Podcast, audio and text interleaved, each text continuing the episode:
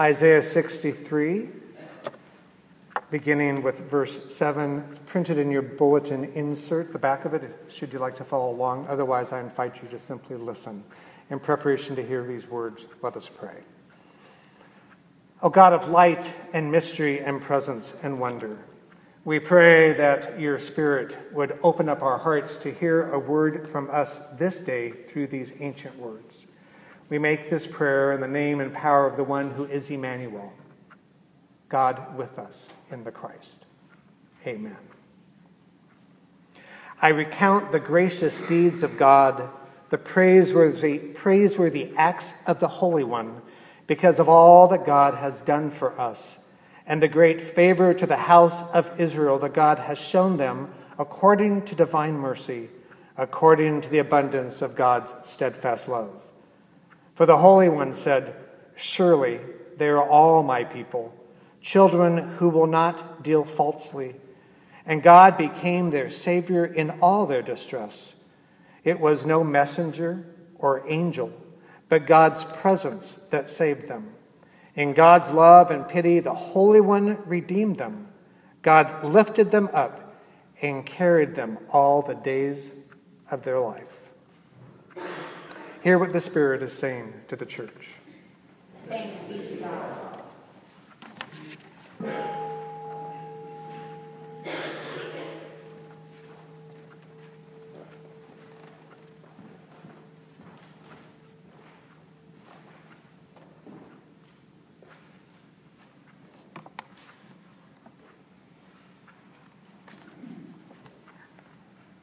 Our second reading from Scripture comes from the Gospel of Matthew.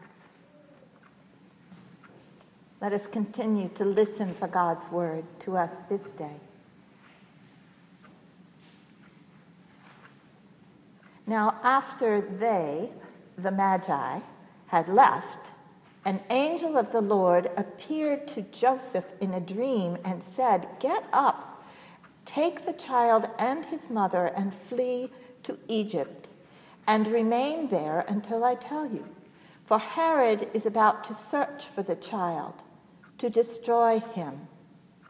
Then Joseph got up, took the child and his mother by night, and went to Egypt, and remained there until the death of Herod. This was to fulfill what had been spoken by God through the prophet Out of Egypt I have called my son. When Herod saw that he had been tricked by the wise men, he was infuriated, and he sent and killed all the children in and around Bethlehem who were two years old or under, according to the time that he had learned from the wise men. Then was fulfilled what had been spoken through the prophet Jeremiah. A voice was heard in Ramah, wailing and loud lamentation. Rachel weeping for her children. She refused to be consoled because they are no more. When Herod died, an angel of God suddenly appeared in a dream to Joseph in Egypt and said, Get up, take the child and his mother, and go to the land of Israel, for those who were seeking the child's life are dead. Then Joseph got up, took the child and his mother, and went to the land of Israel. But when he heard that Archelaus was ruling over Judea in place of his father Herod, he was afraid to go there. And after being warned in a dream, he went away to the district of Galilee. There he made his home in a town called Nazareth, so that what had been spoken through the prophets might be fulfilled. He will be called a Nazarene. Here ends our scripture.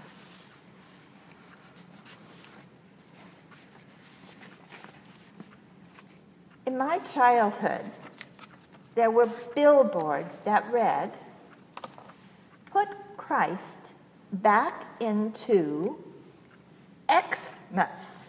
Anybody old enough to have seen these things? A shorthand word that had become a favorite in the world of advertising. The gospel for today reminds me of that movement. In our text, neither Jesus nor Mary are named. The baby, the mother. Joseph is. Dreams come to Joseph carrying words and images out of Israel's past, ancient words of the prophets, those who speak for God. This is a text full of horror, full of fear. These words speak to the refugees of our contemporary world, those who know they must leave where they are and have no clue where they will be safe. How can this text describe the first months of life on earth of Jesus the Christ, child of Mary, who is sometimes called the Mother of God? Matthew has produced a text which binds the story of the Christ to the ancient world of the Israelites and opens it to all of the world all of the time. He does this through the tears of mothers and their threatened and dying children. The wailing of Rachel, one of the matriarchs, wife of Jacob, who is son of Isaac, who is son of Abraham. All the suffering, all the wandering, all the formation of God's people in the wilderness is gathered up in Rachel's wailing, as is all the suffering that fills the earth this day. The cries of children on every continent wailing for the planet, encouraged by Greta Thunberg, a child herself. The wailing of our southern border and at the coast of the Mediterranean Sea. We sometimes want to refrain from using words like evil and sin, but Herod's decree that all the children be killed who are under two years old demands to be called out. Sometimes we need a touchstone by which to look at current events aright. The wailing of mothers for their children is a clue to right judgment. In the middle of the last century, T.S. Eliot wrote a morality play called The Cocktail Party.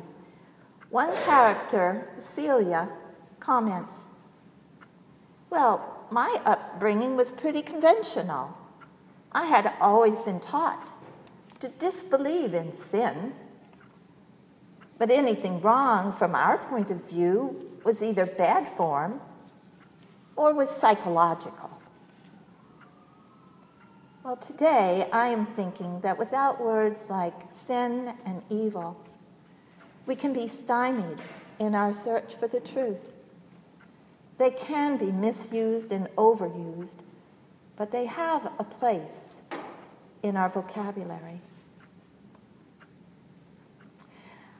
How did Joseph know to pay attention to his dreams? Such attention seems closer to intuition than to book knowledge or logic. In our polarized time, we who disagree with one another seem to throw logical words and affirmations at one another, sort of like cops and robbers throwing bullets with their revolvers. We make a lot of noise but achieve nothing, nothing more than sometimes hurting one another. Maybe, like Joseph, we need to give intuition a try to figure out what to do with Rachel and all the other mothers weeping and wailing. Madeleine L'Engle wrote a lot of books for and about children and their parents back in the 1960s and 70s. I read all of them, some of them chapter by chapter to my sons. We read Wrinkle in Time that way. I recently reread another one called A Wind in the Door because its tale is full of kything. That's a Scottish word for deep, intuitive thinking, a mode of knowing another's mind that requires no words at all. It is useful when logic won't work. The conflict in the story centers on Charles Wallace's mortal illness. He is six years old. His mitochondria are troubled. His sister Meg and her boyfriend Calvin, and a deeply troubled school principal the children loathe, Mr. Jenkins, must find a solution together. They accomplish this feat by kything. It's a really good story. There are cherubim who look like dragons, complete with fiery eyes. The thing about kything is that it only works if you love the person you seek to understand. Not love like a boyfriend, Meg has to learn, but make a decision to love because it is required to save your little brother. Meg has to partner with Mr. Jenkins and must choose to love him. I found myself thinking about our poor American society in which we are so quick to loathe one another. Is that why we cannot solve any of our commonly understood problems? Immigration, homelessness, poverty, racial justice. Meg learns to love the principal whose cooperation she needs to save her little brother. She makes that decision.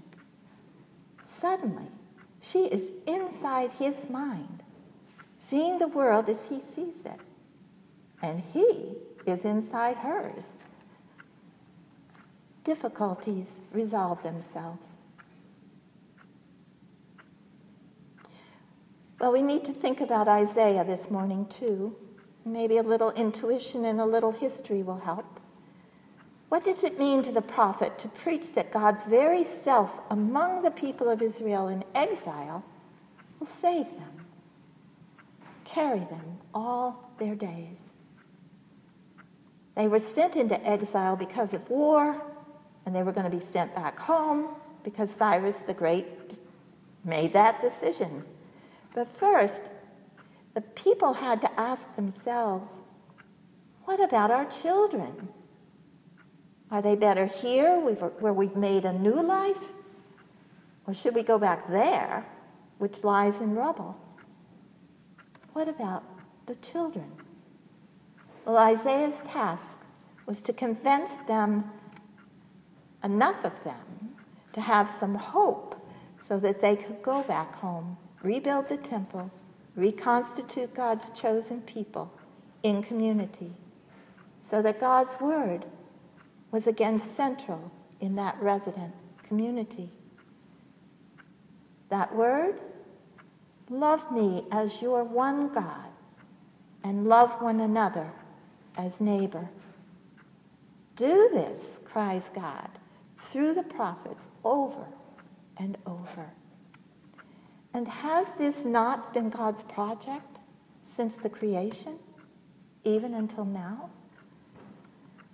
Today, we remember the first months of Jesus' life among us, living our very human life as a vulnerable baby, subject to the whims of kings and pharaohs, world leaders of one kind and another. Our text about the children killed in the wake of King Herod's fury can well be called a text of terror. How can this be?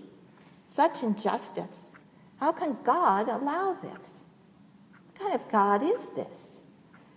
We are right to struggle with this text and with these questions. People quit coming to church over such texts. They give up on participation in God's project. We must ask ourselves can our God given freedom and love of others coexist in the human heart? Or will self love to the exclusion of the other always triumph? And so I look to the children who, at the age of two or so, struggle the most obviously with this whole notion of sharing. Having learned the words no and mine, at least in our culture, very quickly as they put together a vocabulary. And so our adult struggles play out in their lives as we guide them and model for them lives of grace and generosity. And they renew our lives as they struggle and as they do what they do naturally in curiosity. Look and see what we too often miss. This Advent, I read from a devotional guide called All Creation Waits. All about animals that children see. I learned a lot um, from this author who had prepared such pictures to go in an advent calendar for her children because she didn't want an advent calendar full of presents and candy canes and stuff. I learned about the ways of animals in the snowy, cold month of December up in northern Michigan. For December 25th, Miss Boss tells a human story about her neighbor's four children who build a wooden nativity style manger and fill it with straw in the woods between their two rural houses. She asks them why. They reply, It's for the deer, for all the animals. We like to watch them. She concludes her book with these words As they grow, will they lose the sight that sees light and spirit in other creatures? Or will they? despite the rush and clamor, find irresistible the beauty quietly radiating from everything that is. To the animals, it makes all the difference. Their hope and the hope of all that breathes is that human ones abandon themselves to the one great love. For that, all creation